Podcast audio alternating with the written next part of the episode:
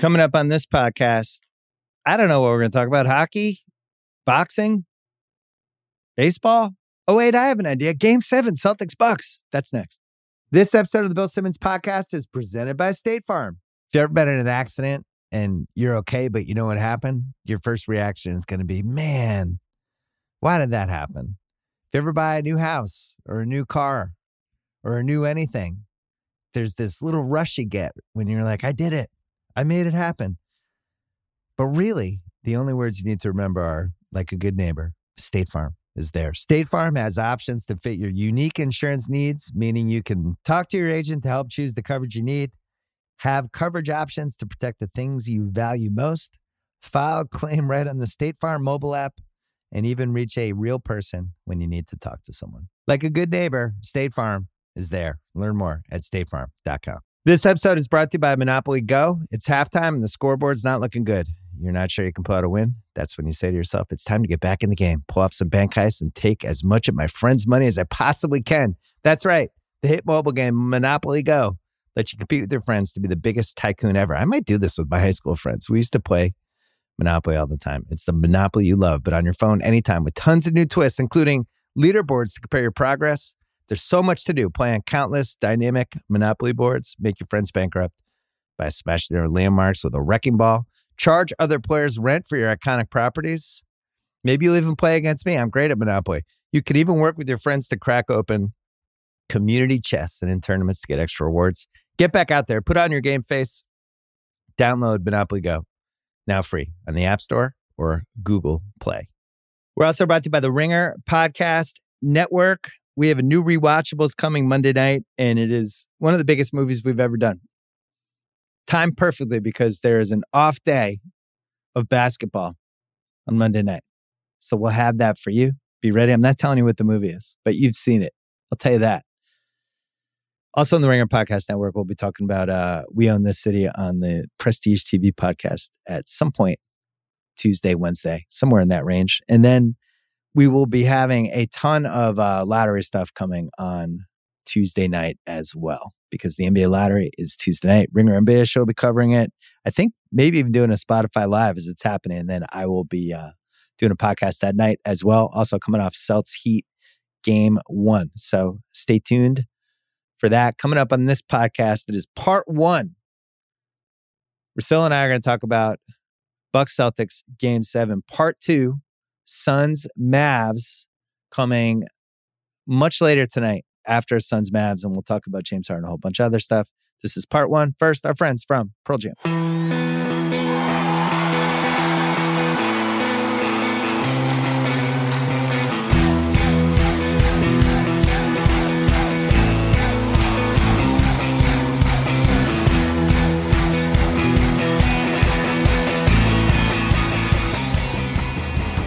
All right, taping this. It is 325 Pacific time. Celtics just beat the Bucks in a game seven that I did not go to. I'll explain my reasons to Russillo later. We're going to talk about some karma stuff. But um, this was an awesome series.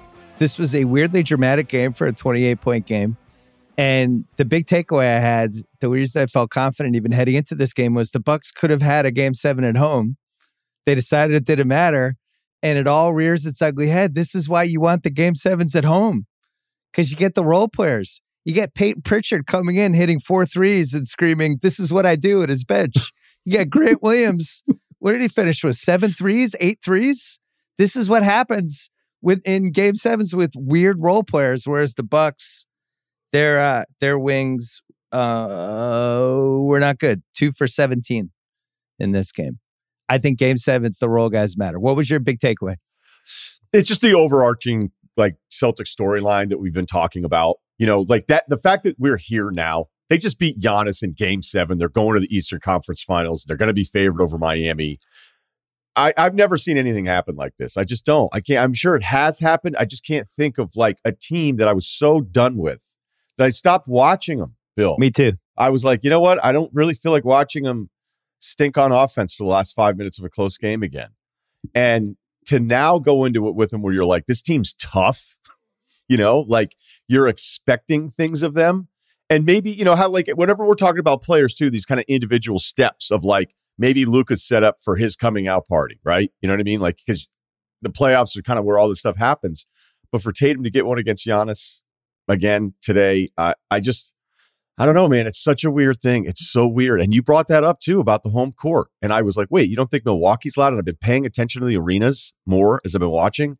And I actually do think you're right. I don't think it's a homer thing at all. Because when, when I listen to like how intense the crowds are at times, um, I think you were right on that call. And I thought maybe you, people were probably just giving you crap for it.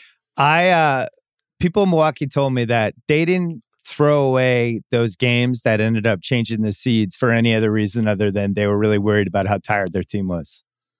And they just said, we need the rest at this point more than we need to worry about where our playoff positioning is.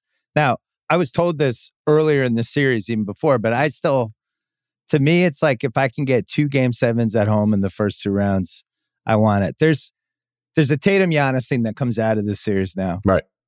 Where you know, I thought Windhorst wrote a really good piece yesterday at ESPN that summed up a lot of what I was feeling coming out of that game six, where, you know, the, the Bucks were going to win that game. It was, they had moved within, they had moved up to within four. The Celtics had blown their lead and they hit a point in that fourth quarter where Tatum, it's like, are you great or not? Like, maybe you're going to be great next year or the year after, but are you great this year? Let's see it. And he ended up having one of the most iconic playoff games in recent Celtics playoff history and is at least a guy now that can go toe to toe with the guy who I think is, I said on Thursday, the second best player I've seen in person this century. So I think you have to have somebody that good or close to that good to even go to war with somebody like Giannis. Now, Giannis didn't have Middleton today, but um, the Tatum thing, you're waiting on it, you're waiting on it, you're waiting on it to watch him actually just do it in real time. You know, we're we're so we're watching all these games. We're obsessing over it. The storylines change constantly but then there's these big big big picture things that sometimes can get a little lost. And for me it was like this tatum thing is we how many times do we talk? Is he a top five guy? Is top 10 guy? Is he in that final level? Is he in the is he on the shortest list? So i think he emerges from this series now. He's on the shortest list would be my takeaway. What about you yeah, because I also love that we had a game three in there where he had 10 points. And we're like, wait, is Wesley Matthews going to rip this guy's soul out? Like, what's happening? Like, right. we just we just got done praising you for going head to head with Durant and playing that well against him defensively. And now Wes Matthews is going to own you? Like, is that going to happen? Is this going to end? It's like, nope, it isn't. 46 in game six.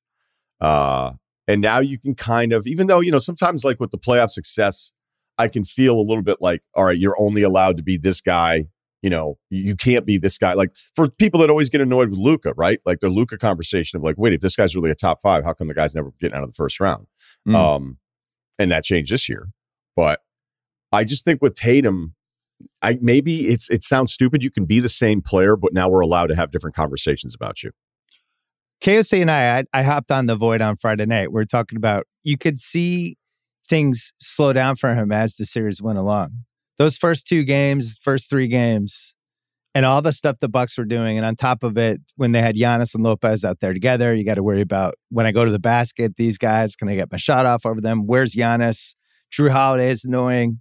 Um, they're they're trapping me sometimes. Sometimes they're not. They're pressuring me full court, and it was just all these little tests that he just had to pass as the series went along. And I thought by by game six, you could just see he slowed down he would try to get his thing. No, oh, I'm going to pull it back. I'm going to reset.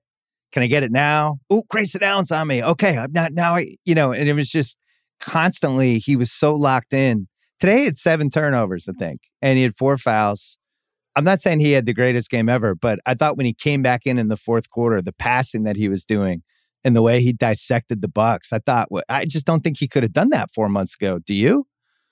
No, that's the thing with him. Absolutely. It's it's him understanding the way he's been defended all season long. Like, hey, this is how they're going to defend you. You have to find like you have to find a way to to balance your offense. You have to find a way to get people involved around you if you're going to be that superstar because it's not going to be easy for you all the time. I don't know if that means Grant. I mean, Grant, if you had told me in a playoff game that Grant Williams was going to have 22 shots, he took 18 threes. I well, cannot... he took 18 threes, and at one point it was like, is he? Are they going to have to take him out?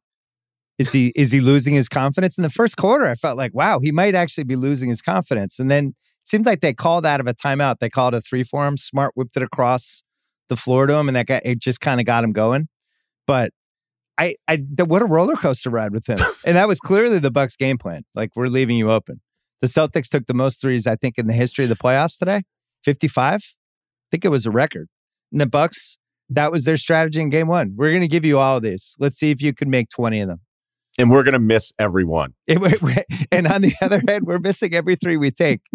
And the Bucks wings let them down.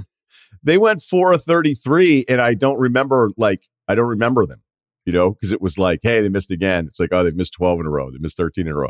I was like, this is ridiculous. Connaughton I, missing was surprising, right? Because it felt like he was pretty locked in this series, and then he just couldn't make anything today. No, but you're. I mean, look, 22 minutes from Wes Matthews, uh, from Wes Matthews, one of five. 22 minutes from Grayson Allen, 0 for six, and then 32 minutes from Connaughton, one for six. I mean, you're not going to beat any. You're not going to beat anybody. And then uh, Hill played 11 minutes, was zero for zero. I uh, a couple of the Bucks fans in my life were just completely outraged that they kept playing Grayson Allen as the series went along when he was a defensive mismatch and um and he just wasn't wasn't playing well offensively. And they were saying Carter should be playing. Not that Jevon Carter is the godsend, but um, at least if you put him out there, we can pressure full court and he'll bring something to the table, unlike Grayson. Bud just wouldn't change it. I actually think this game could have been a lot worse because you think the Bucks were up eight in the first quarter. They lose by 28. And there were moments where, like, if Jrue didn't just go to the basket and create some, how many times did he create some crazy shot with a hand in his face? Or four seconds left in a shot clock, just figured out how to laser one away. Every game, like he was nine for 21. He has like nine loud field goals that he made. You know, they were all like important, weirdly. I, I can't believe their shot selection, though, sometimes. Like, I love Jrue. I'd love to have him. I love watching him play. I can't believe the shot selection. And there were times in game six where I was like, what do you guys want to lose this game? Like, what the hell's going on here? Mm. Um, did you think they were going to win game six? The Bucks?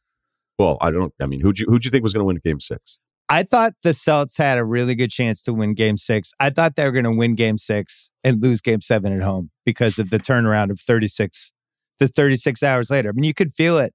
Horford was two for seven today, right? Smart was two for nine. Like the guys that are going all out forty minutes a game. When that turnaround from that Friday night to the Sunday, I was just really worried about him. And I thought Giannis, all right, well, they have an alien on their team. He's not going to be tired. That was one of the crazy things about today. He looked tired to me.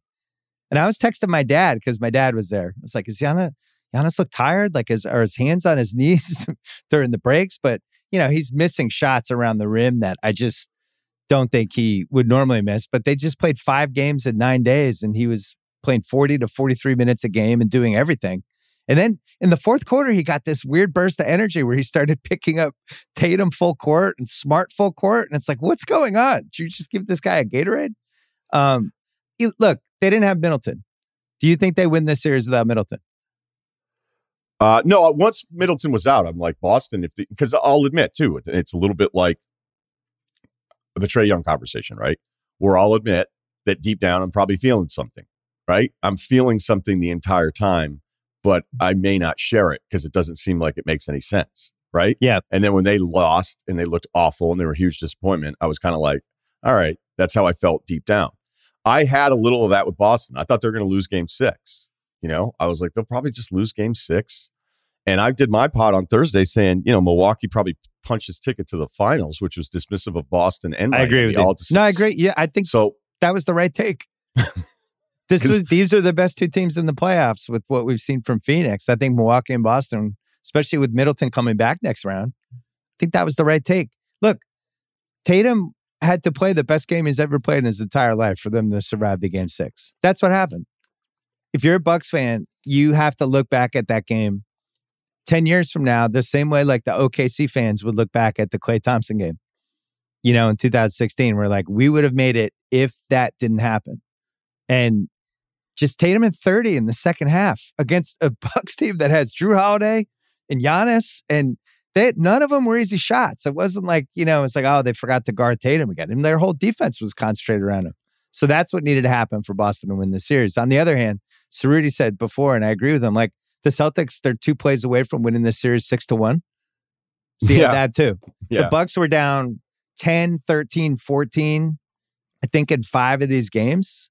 So that has to mean something too. They were always like kind of clawing back, scrapping back, and they always had the Giannis piece. But I left the building game five, walking back with my dad. And I talked about it on my pod on Thursday. Like, just felt like we lost the title. Now it's a reaction. You're upset, but it was like, man, we just blew the title. We didn't get a fucking rebound. We blew the title. What That was, it our like? walk home. What was that like? Those last couple minutes in the building. got super tense. Just sometimes it happens. And the Bucks bench was locked in. You know, Giannis's brother, who's like the new Bundini Brown, he's over like almost in the coach box, just screaming. And, you know, their whole bench, they just really thought they could steal that game. The difference is Connaughton was playing well that game. So they had three guys. This game, they had Lopez going a little bit, but I, I just think it's different. I think they needed so badly that one shooter to stretch the floor for them because their shots were open, you know, and they just they just couldn't get him. They out rebounded. They had 56 rebounds in this game, and they're gonna look back and be like, "Man, the wings." Um, I'm gonna do. I want to do this now. Do you think the Bucks kind of wasted a, a, vintage Giannis season, or do you just blame the Middleton thing? Because I feel like, I really feel like he's one of the two best players I've seen in person this century. And I think he's on the level of Shaq in those early 2000s and guys like that, like really like the greatest players of all time. I, I actually think he's in that neighborhood. And to only get out of uh, only round two and you're done, can you blame that all on Middleton or there's some other stuff you would pinpoint? When you say waste, though, it makes me think like, did they do things wrong that they were supposed to get right? You know what I mean? But Is that kind of what you, like? I just think they lost. You know, if they had Middleton, they probably win the series. Well, let's Um, go. Great, Grayson Allen. I don't think that bit paid off.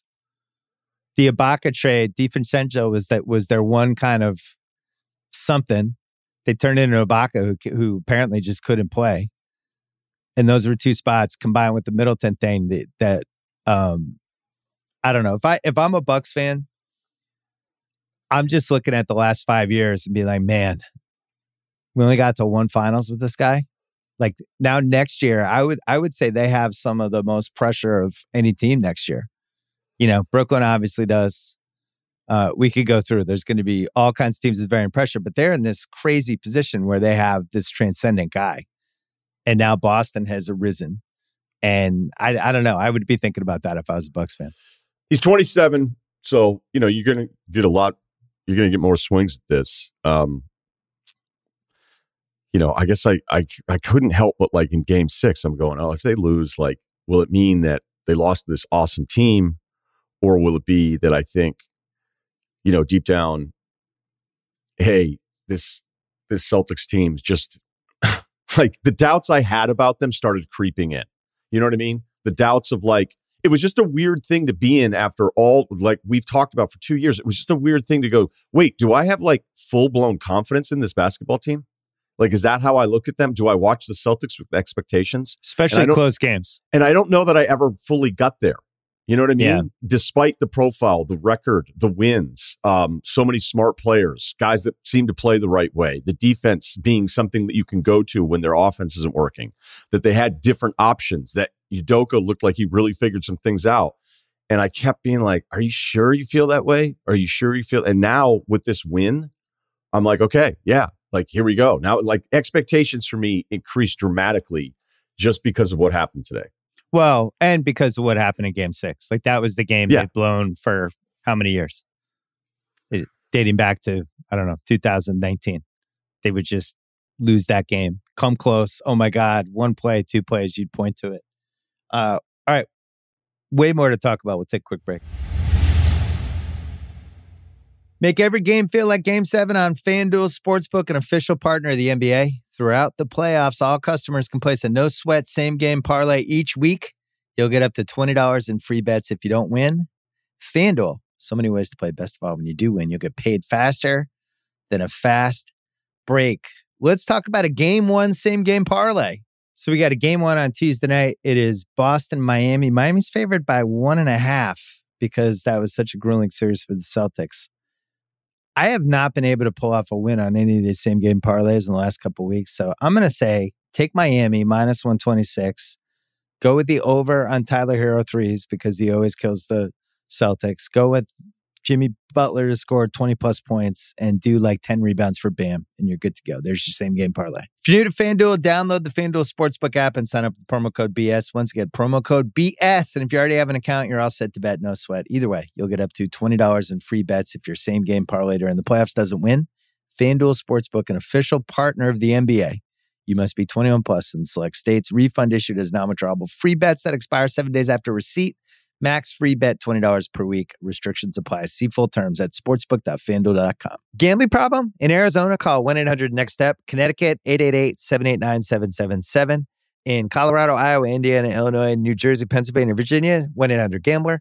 In Michigan, 800-270-7117. 1-877-770-STOP. In Louisiana, 1 800 270 7117 for confidential help Michigan. 1 877 HOPE NY or text HOPE NY in New York. Tennessee Red Line is 800 889 9789. And in West Virginia, 1800 gambler.net. What would you have done differently if you're the Bucks? I actually thought, other than playing Grayson Allen too much, I thought they did a really good job of kind of changing strategies as the season went along. Like, I don't want to say grasping for straws, but it was a little close. Like, let's try this. Maybe they won't be ready for this. By game seven, they had come all the way full circle back to their game one strategy, which was to, they even tried to play the bigger lineup, you know, and just let, let's hope Boston misses some threes, basically. Let's hope Grant Williams isn't ready for the moment. Let's hope Derrick White misses. Derrick White, by the way, all he did was miss. He made the the one huge three near the end of the third quarter, but other than that, he went back to first two games. Derrick White. I don't know what other moves they they had. Was there? They, didn't you feel like they exhaust exhausted the uh, the move pile? Well, I just think the way they're constructed, I don't really know what else they're going to do. You know what I mean? Like yeah. the the real push is just off of misses. That that's that's the, like the Bucks. That's the whole thing with them. Because every time Giannis goes, he's going to the free throw line, and he didn't today. So they made way more threes. They missed all of theirs, and Giannis, I think, only had six free throws, and so you're going to win that game every time. But the Giannis part of it, I don't know. I don't know, you know, really like what you could do, how you could play differently, how you could engage or get your offense started differently when the best offense maybe in the league now is just that guy off a defensive rebound. I thought they missed on one thing.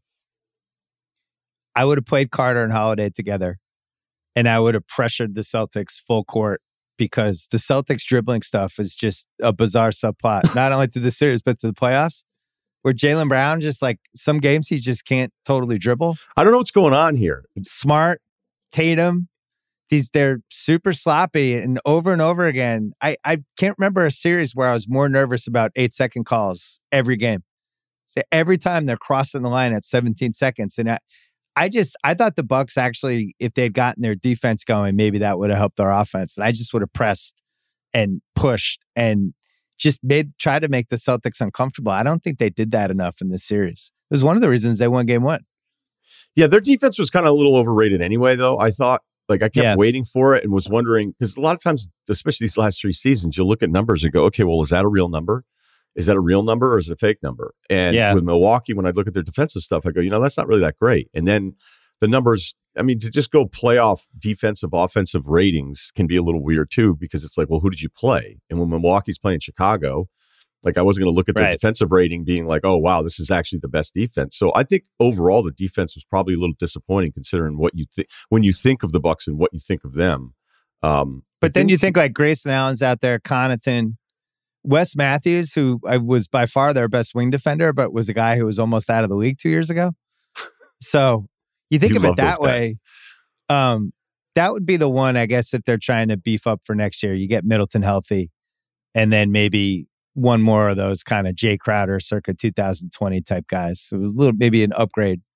that Matthews. was the other thing too, not having Lopez most of the season. Um, you know, you could argue that the regular season numbers are worthless to look at anyway because they have a major, you know, 30 minute guy coming back totally and impacting what they do. But yeah, I guess I just don't have like a ton of blame to go around here because they missed me neither shot I, today. I should have made this point sooner. I guess I said it on the pod on Thursday. I just thought I was so impressed by the Bucks as a defending champ. I really care about defending champ stuff. I really value it. I think it needs to tie into the previous season in some ways where how you defended the title almost should be like the you know, the epilogue to the actual title. And I thought they defended it and really cared about it and fought to the bitter end and fought until they had absolutely nothing left. And thought the Celtics had a better team. Didn't mean they were definitely going to win the series, but they definitely had a better team without Middleton. And the Bucks were still almost able to pull it out because of how great Giannis is and how fucking hard they play. Like winning that game five was really, really, really impressive. And the kind of thing you do when you're a great team that takes a lot of pride in the fact that you have the belt. And sometimes we see teams throw those years away. We saw it with the Lakers last year, right? They won the bubble title, come back last year. It's like, oh, Davis is hurt. They checked out, you know? And Dallas in 2012, that was another one where they have this great, and then it's like, eh, we don't need Chandler. And all of a sudden, it's like there was no defense. So I I really liked that and respected that with Milwaukee. Um, more stuff from this game. Giannis, which I think we can both agree, Giannis didn't really have a good game by his standards. Today? No. Well, he finished with a 25, 20, and 9.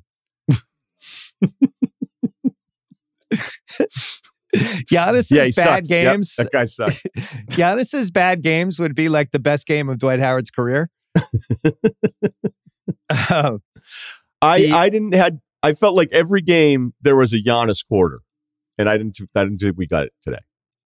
I mean, you could argue we got it in the first quarter, unfortunately for the Bucks, right? He he what do you have in the first quarter? He was uh he had a 10-8-6 in the first quarter. Oh well, yeah, maybe maybe my standards for him are a little little too high. I guess I, I it's it's that helpless. Like I didn't feel like Boston was helpless in the first quarter against him.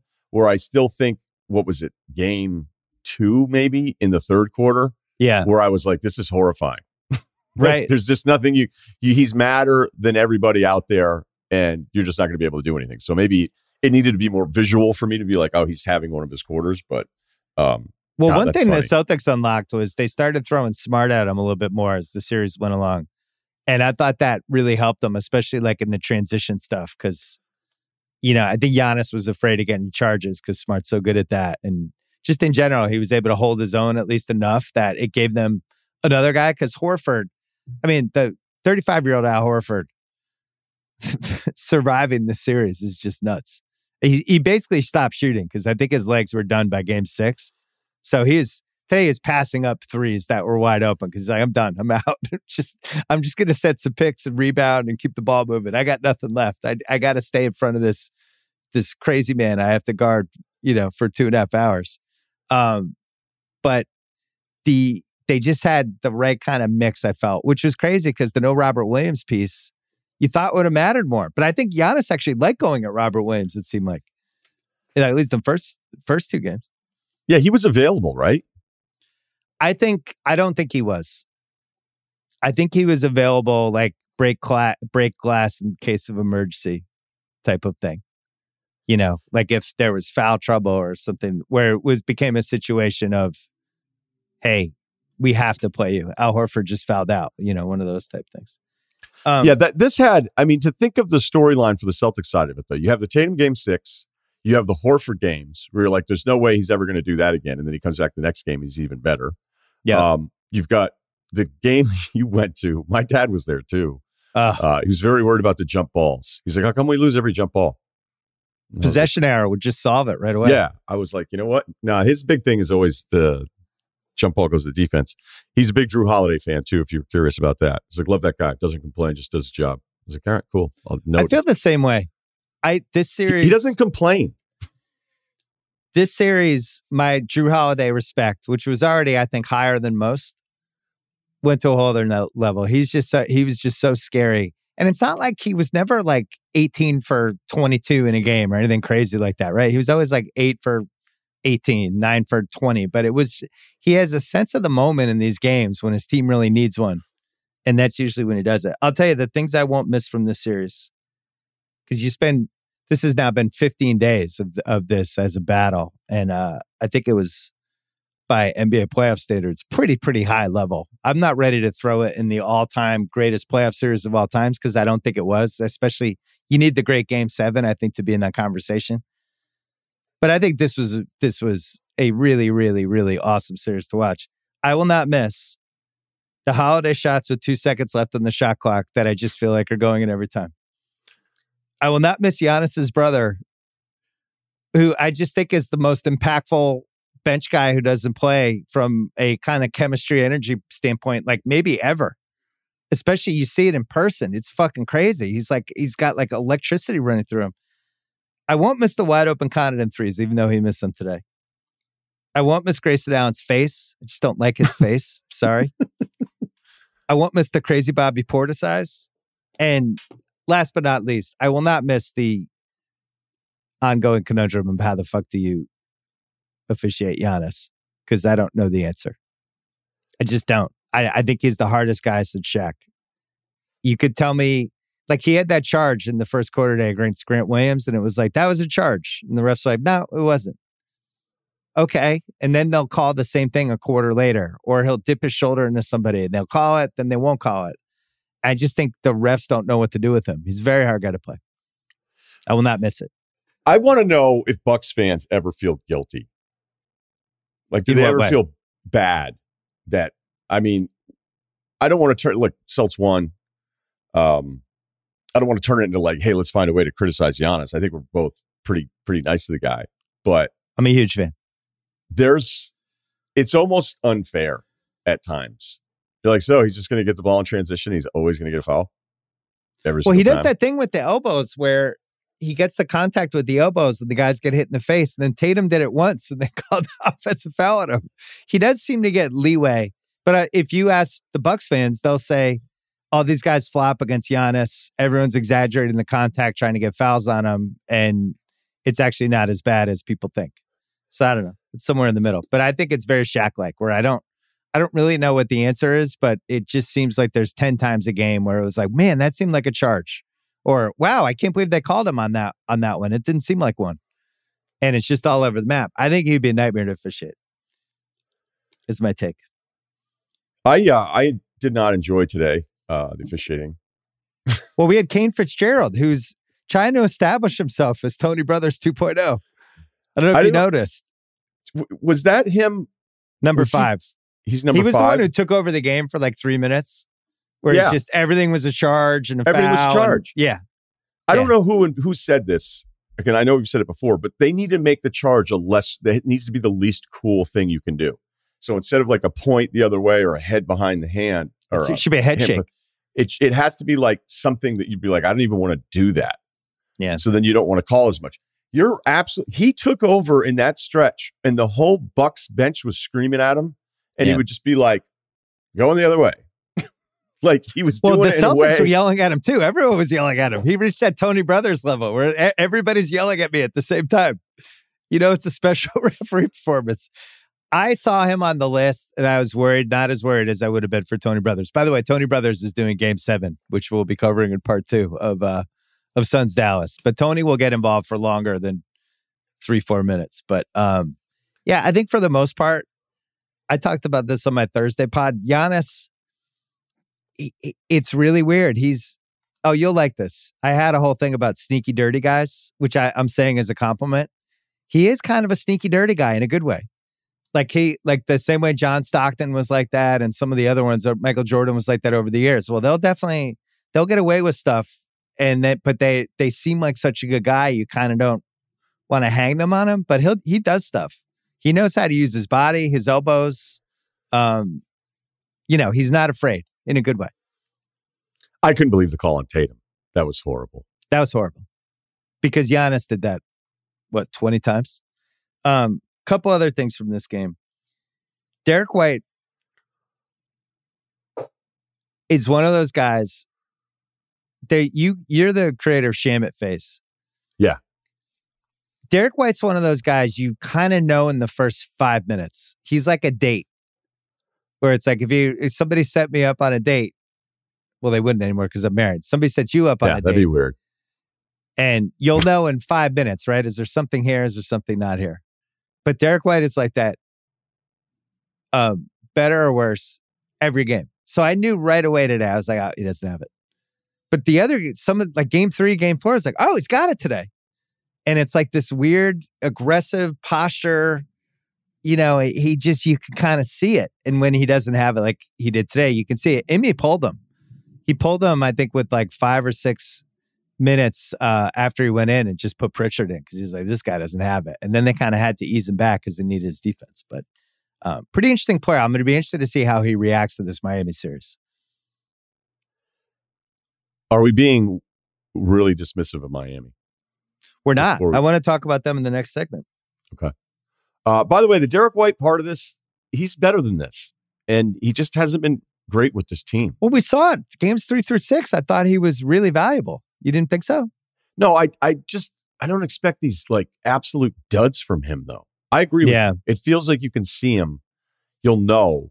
And it's also interesting, like in game five, there was a possession in particular where I was like, oh, look at this. Like he Marcus wanted the ball back. And White was like, no, like I got this possession. I'm initiating the offense. And he kind of just did a little like dribble and then turn and hand it off to Theis, I think. And Yeah. was Theis hit the three. It was it ended up being a good play. And it Theis was did like, not hit a three. That you, that you're definitely remembering that one, Ron, because there's this was a game where Daniel Theis did not hit a three. No, no, no, no. I was talking about game five. This game five. yeah. but oh, I, okay. I don't, by the way, I don't Yeah. Maybe he I'm did in game five. I've blocked out all the Daniel Theis threes from this series out of my brain.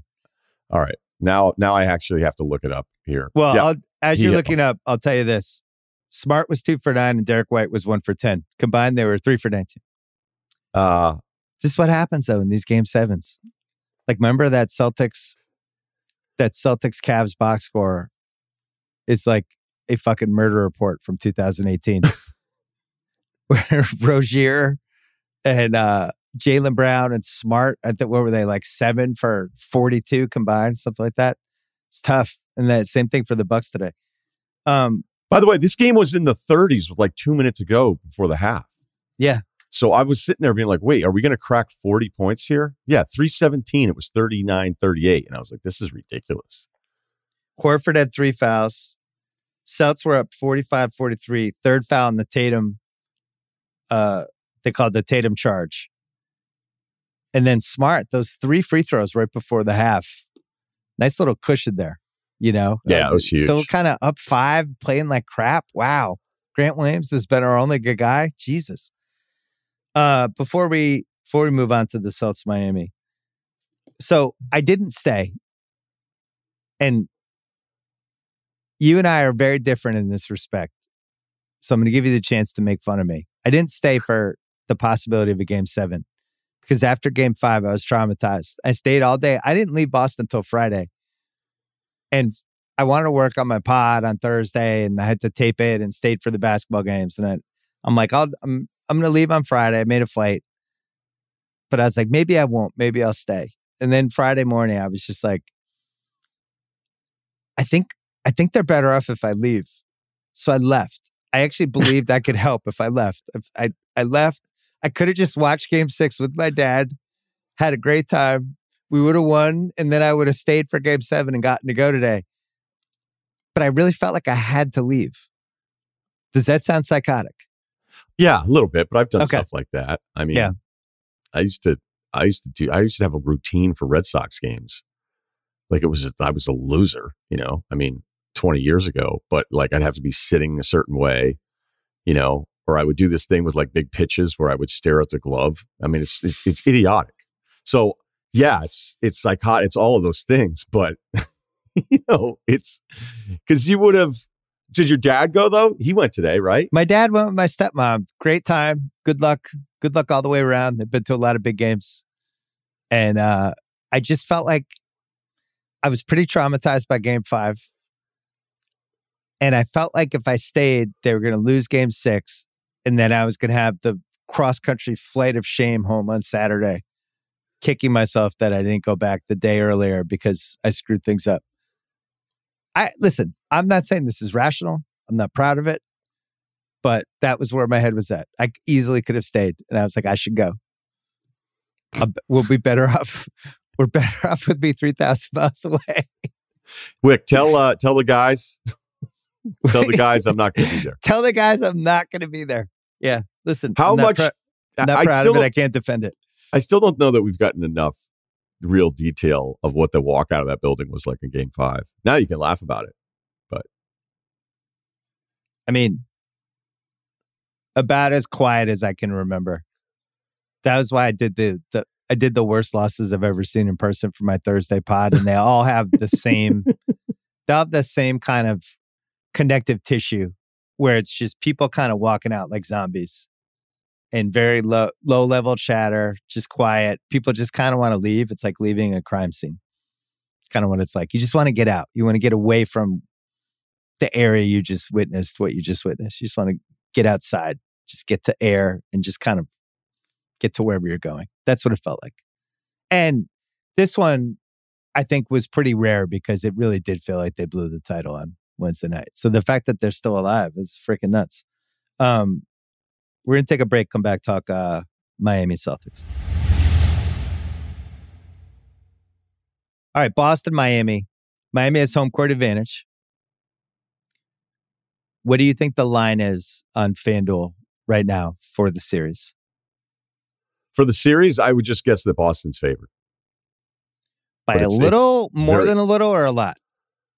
Um, a little. Yeah, so that's what I thought. Is it a lot?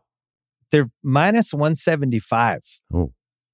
Miami's plus 145. And the reason I mentioned that, being alarmed by that, is because there's a lot of history of game one after the seven game brutal battle and the team advancing when the other team has some rest. There's some pretty good history for that. The the team that played the game seven coming out and kind of sucking in game one. I think it's like 65% straight up last 50 or something like that. Raheem Palmer had some stuff on it on his Twitter feed about it. Um, I just think that's a really hard game one where you just got, you just climb this, you just climb Giannis Mountain. You just beat the best player in the league.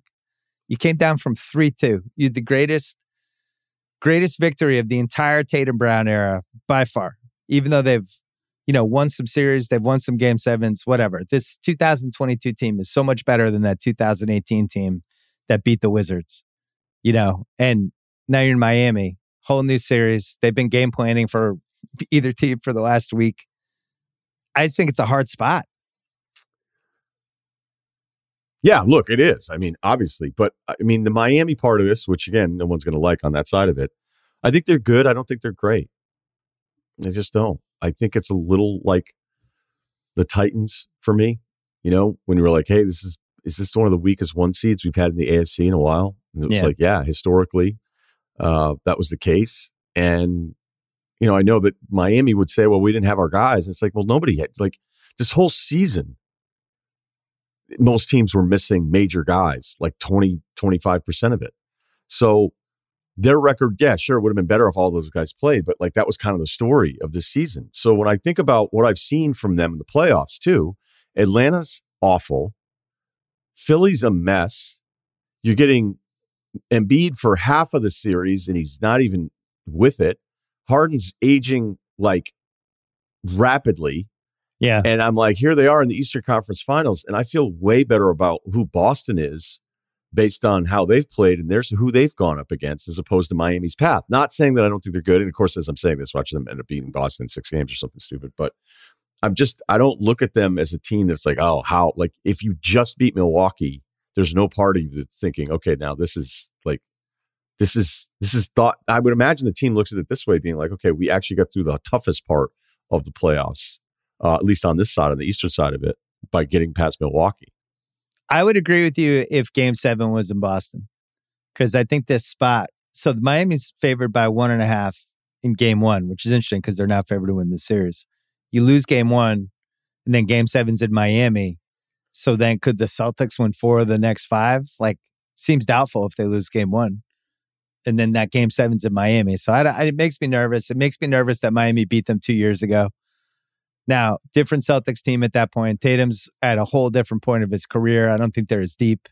Um, I think Dragic was incredibly important in that series. I also and think the we were in the Celt- bubble. The Celtics have more options now on that Bam curl alley oop thing that they killed them with. you know what I mean? That play was like, oh, here comes Bam, here comes Bam again, and and now Boston actually just has options. So I don't I don't think the team, you know, I wouldn't compare this team to, to two years ago at all or this series. And there's a little of it though. I it wasn't that long ago, you know. It's less than two years ago, and the last time they played him, they beat him.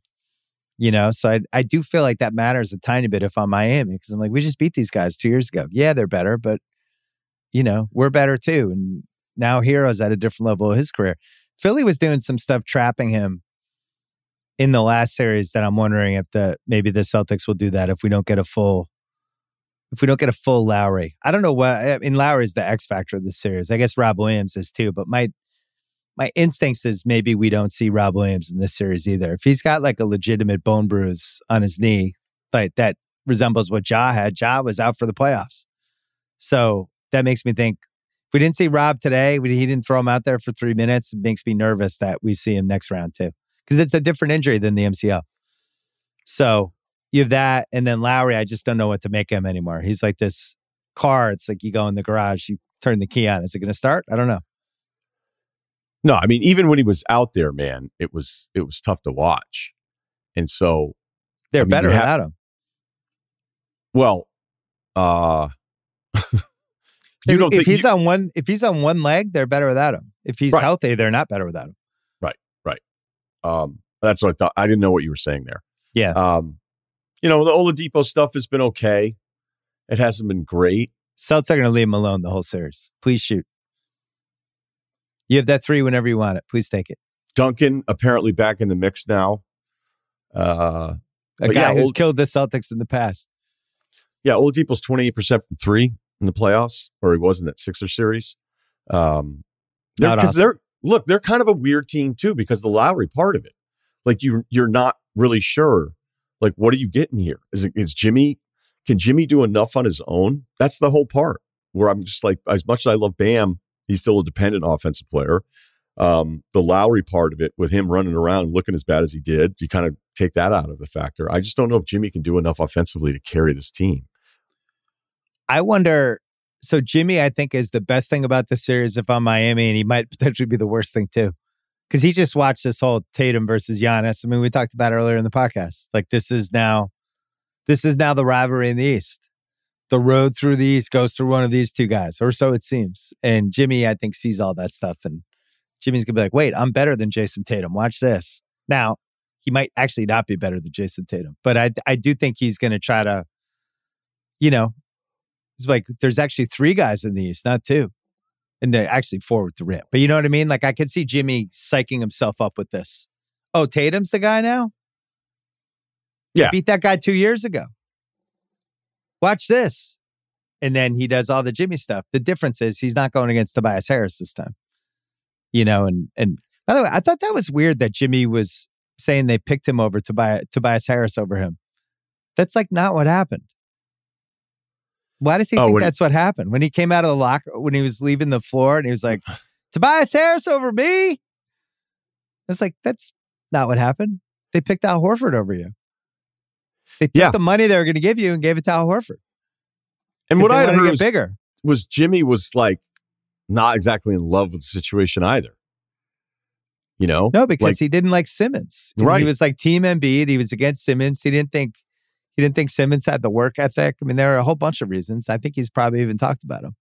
But I don't so- feel like he felt like those guys were mature enough yet as to understand what it. I think Embiid is now, but maybe four years ago, I don't think Embiid was wired that way. He's pretty out of shape.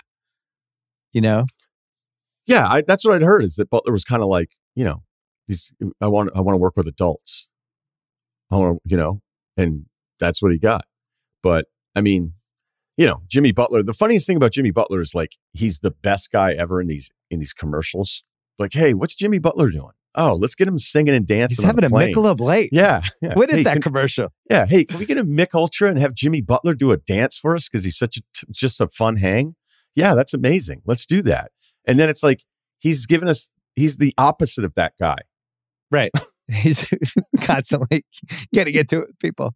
That would be a better Michelob Light commercial or whatever brand that is. Jimmy Mick gets Ultra? really upset. Some Mick Ultra, somebody drank his last Mick Ultra, starts yelling at everybody, flip, flips over a video screen. Mick Ultra should just have it next to another beer, and then somebody grabs the uh, wrong beer and brings it to him, and he's like, "You picked that over Mick Ultra? you picked that over Mick Ultra?" The other ad that I'm I'm super into is that if you have a Subaru, if you have a Subaru, your family just likes you more Mm. now. There's a lot more love, and Hard then to hard to not prove. Yeah, I can't say it's not true. Right. Fair, fair counter, and then the Steph Curry crypto one, where it's his wallet. And, And they- Shaq's in Shaq's voice. Yeah, Shaq's, you know, and I, I wonder if Steph was like, hey, can I do all of them except for the mime one? Do I have to dress as a Or mime? Shaq got Shaq's plane got derailed and it was like he was supposed to be there, but they had to audible. They had one day. He had to do a VO. Because the other thing too is that when he opens his wallet, I I just thought it was great that they had to be like, what's a number in there that makes sense? What would be in Steph Curry's crypto wallet?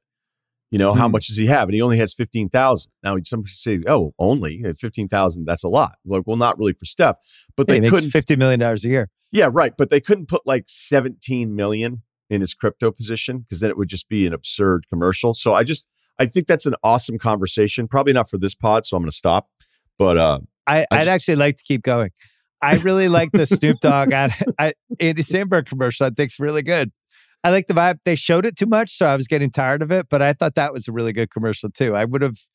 I. It's always weird to me that they only make one commercial, and then they show it for three weeks. Like you have those guys for a shoot all day. Why not make like five versions of the commercial and then just keep like pumping them out over the course of the playoffs for over everyone just getting tired of that commercial. But I like those two guys together. That's a good point of the commercial. Probably because Thanks. the rate the rate would be so absurd. Because I remember like the one commercial I ever did was Dick Sporting Goods, right? Mm. and I got it because of Van Pelt. Let's not pretend there was any other reason I was in it. And they had some weird thing in it for me. So if I did it more, like if it ran, they were like, "Hey, we're going to run it again, another sixty days. Are you okay with that?" And of course, you're like, "Well, of course I'm okay with it." You know, although I look kind of fat at Bill, I have to admit. I did. We filmed all day for the second year I did Countdown. We filmed all those yeah, ESPN yeah. commercials. And promos.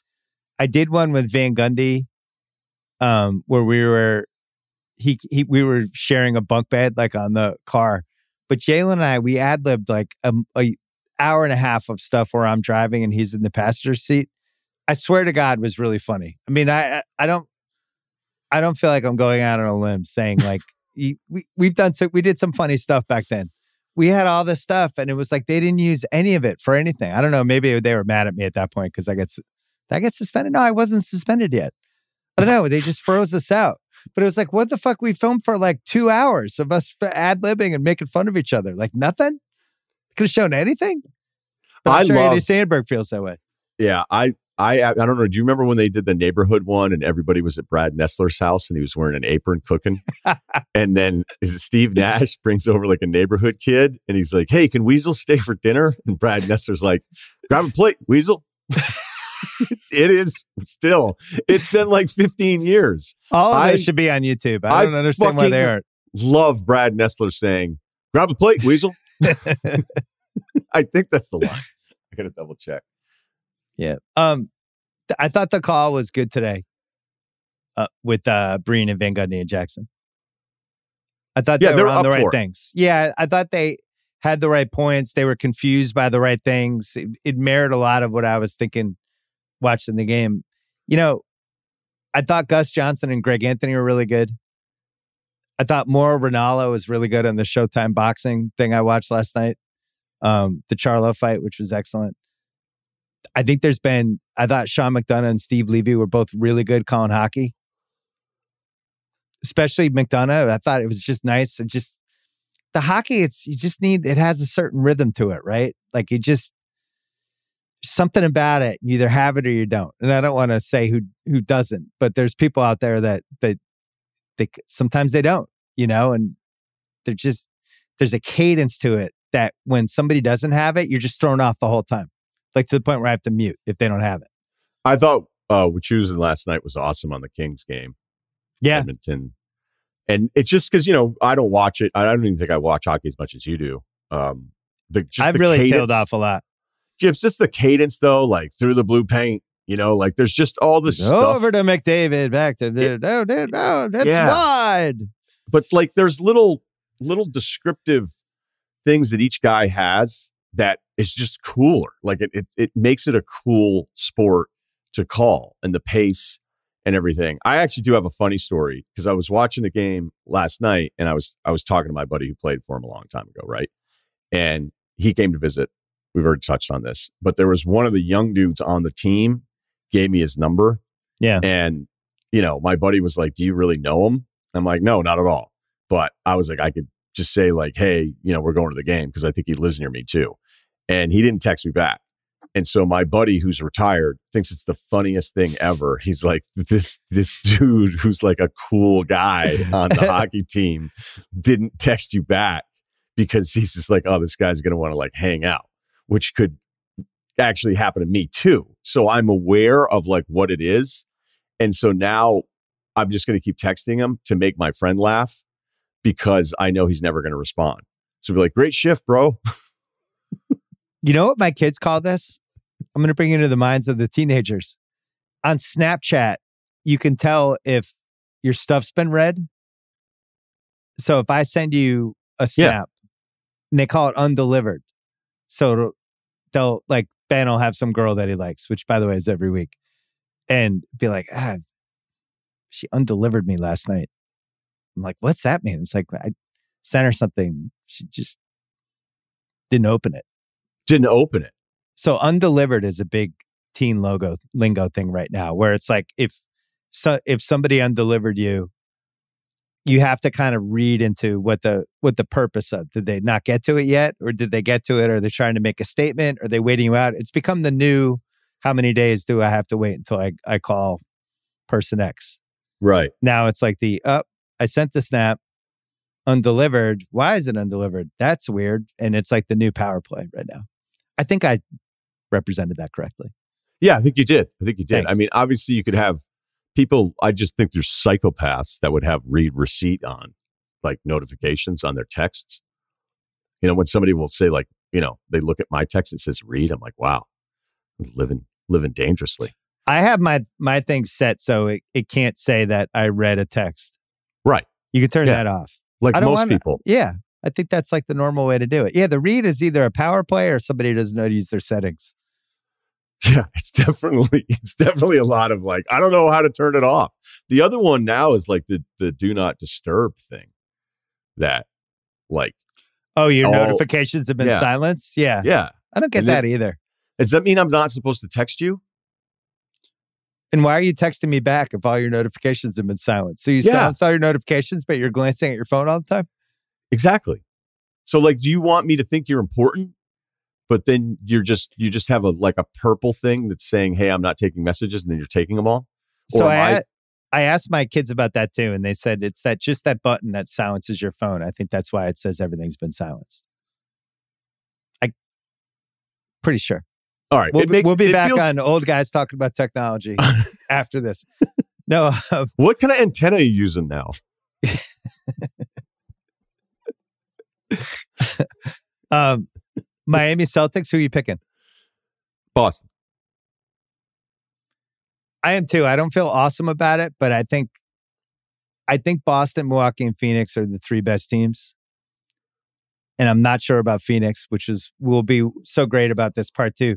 Now, right now it's 419. The game is still a while away from starting. 419 Pacific time. Um there's a chance the Suns are just an awesome home team and just for whatever reason right now shaky on the road. But if you just study their home stuff, they're okay you know, and they're home tonight and they have home court in every series. And they might be okay. With that said, I said this to you last week and you didn't know if I was being reactionary or not about that game three and four. I just thought was weird where Dallas just, I thought completely handled them in a way that alarmed me. And I still feel like, you know, if the Celtics can somehow get to a Phoenix series, I think the Celtics could win a game there. So Phoenix is going to have to solve this uh this weird road thing. I don't get it. Chris, I don't know what's going on with him. It's it's it's like the hockey thing where it's like I know something's wrong with hockey superstar X, but they're not telling us. And then the series ends and they're like, he had a broken collarbone the whole time. I don't know if Chris is nursing an injury or is just wearing down. What's your take? Oh man, I guess we're going to find out tonight. I guess I'm stepping on game seven. But I'm a, a wreck, by the way. I'm, I'm not this would be tough. this. Yeah, five, I'm not ready for five series where you lose the two O's. I guess we'll wait till part two to talk about it. But um, Boston, I think, has the best team right now. We can agree on that. Doesn't mean they're going to win the finals, but the way they're playing is the best.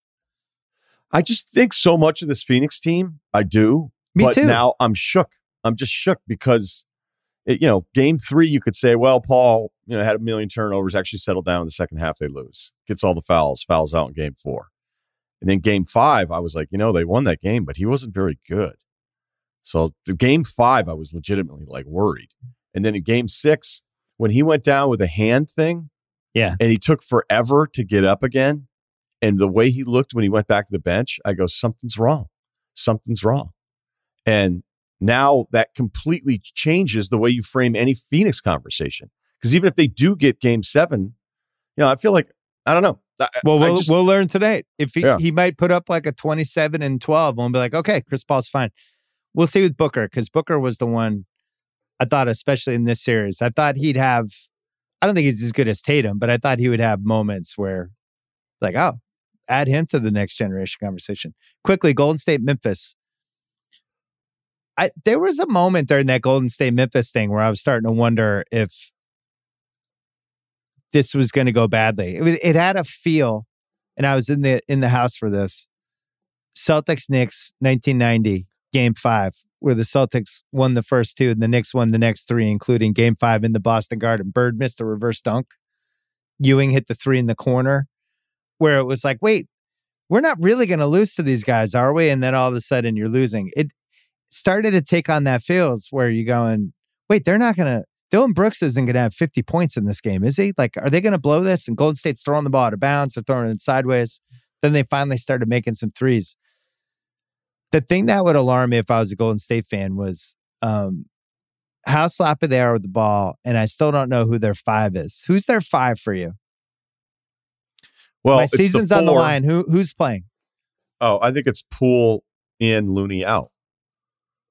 So Hmm. Green, Wiggins, Curry, Clay. I don't know. That's not going to fly in these next two series. They're going to need more size.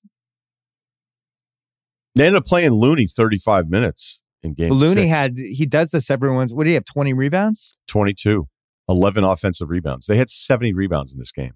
It's a weird team. They're they're kind of two eras happening at the same time, where they have this really, really, I think, interesting young core, right? With with Poole and Kuminga. Everybody loves Moody. Like by all accounts, Moody's the real deal. He just can't get playing time right now. And then Wiggins is relatively young. So you have that. And then you have this Clay. I, I have no idea what I'm getting from him game to game. Draymond offensively is just bizarre at this point. Like the fact that he's not shooting anymore. And Steph is still really, really, really impactful and awesome. But I don't I don't think you could say he's where he was in the 2015 to 18 range. He could show the, you know, extended flashes of it. But he's 33 years old. I don't I just don't think he's at the tail end of his prime at this point. His prime might last for a long time. But you know, I just think it's a it's an odd team. Sometimes that'll happen where you have like this older core and then this younger core that's ready to come up. The 91 Celtics had that when they had the Shaw and D Brown and Reggie Lewis. They weren't quite ready yet. And then on the flip side, the Bird McHale Parish were too old. So I don't know what to make of it. Like today, they were the favorites to win the title. I don't think they're going to win the title. Do you? I don't. I haven't felt that way about. I had well, actually, I did an open right when they had that week. Remember they had beaten Denver, and Boston was coming in. Right. Yeah. They started figuring some things out, and I did an open, and I never do it like this. I did it. I taped it the day before for whatever reason, so that we were going to be like quicker to go with the podcast the next morning. And my whole thing was like, print the shirts. I'm all in. Like I had Hmm. this this window where I was like, this team's awesome again. They can win the title, and that was the whole deal. Curry gets rolled by Marcus Smart like three hours later, Uh, and I call Kyle. I'm like, hey, just take it out, and I'll figure it out. And we'll Kyle's at a bar. He's like, wait, what? Hold on. Can I call you back at 10? I just you know put in. I just put in five songs in the frolic room. Hold on. Like I'm on the eighth hole in Golden Tee. uh, Can you hold on? I'm minus seven right now. So he takes it out, and and from that point on, I was kind of like, remember how weird you felt about Golden State there for a couple weeks? Like that was a real thing. It was culminating. I was like, okay, now I have this open. I'm going to do this whole thing. Look, they never take care of the basketball. I did this on Thursday. They always turn the basketball. Was, over. how about Friday night was the worst version of that. it's a They, joke? it looked like they had like smoked bath salts for three quarters. But that, they did it when they Well- were winning. They were one of the worst turnover teams. and then you have the the Wiggins piece. I just if anyone can figure that dude out game to game, good luck. Yeah. How do you know? How do you know quarter to quarter? What motivates him? What fires him up? Like he literally is the cat. He just jumps on your lap, then he's gone. It's like, where is he? Oh, he's out in the woods. Oh, he's back. he wants to be fed. They, his nickname should be the cat. Do you It's like, think oh, they Wiggins want? jumped on our lap today. Whoa. Do you think? Uh, do you think they want Dallas for obvious reasons or matchup reasons? Honestly, they might want Phoenix. You're that off of Phoenix now. No, I'm not off of Phoenix. I just think if Dallas wins this game tonight, now this is stupid because anyone listening to this, they'll already know what happened. But if Dallas wins that game today, I would be way more afraid of Dallas, like just coming out of like winning in Phoenix game seven with Luka. You would assume Luka would have some amazing game. Um, I don't know. Phoenix, they've played them a bunch of times. I think they probably feel like they can match up with them. And if they hit shots, they can beat anybody. So I think they would have some form of confidence. Who guards Luka on Golden State? Wiggins? Yeah, It's not awesome. they'll get switched. They'll probably try to attack Clay. I'm sure Draymond probably get a get a chance at him, right? Doubt- think. Yeah, I, I doubt he's like again. You know, the starting assignments are are different than the other ones. But yeah, Dallas ended up being a lot better than I thought. You know, Dallas was kind of like a weird Boston story in a weird way, where when you look at some of the numbers after the trade deadline, like the only team that had a better record than Dallas was Boston. And then I would always point out that even though the record was great, there were some other numbers that I didn't really like that were kind of baked in there. You know, like they had this great record, but there was some other stuff that didn't look all that great. And um, them getting game six, them getting game six at home, I was just like, all right, you know, I give up. I submit that Dallas is better than I thought they were.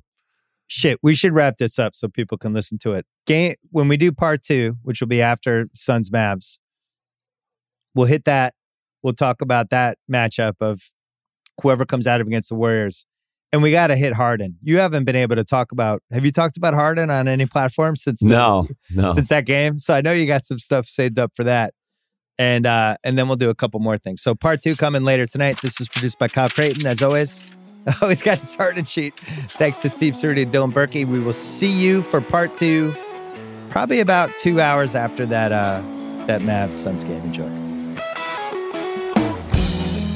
wanna see them on a way so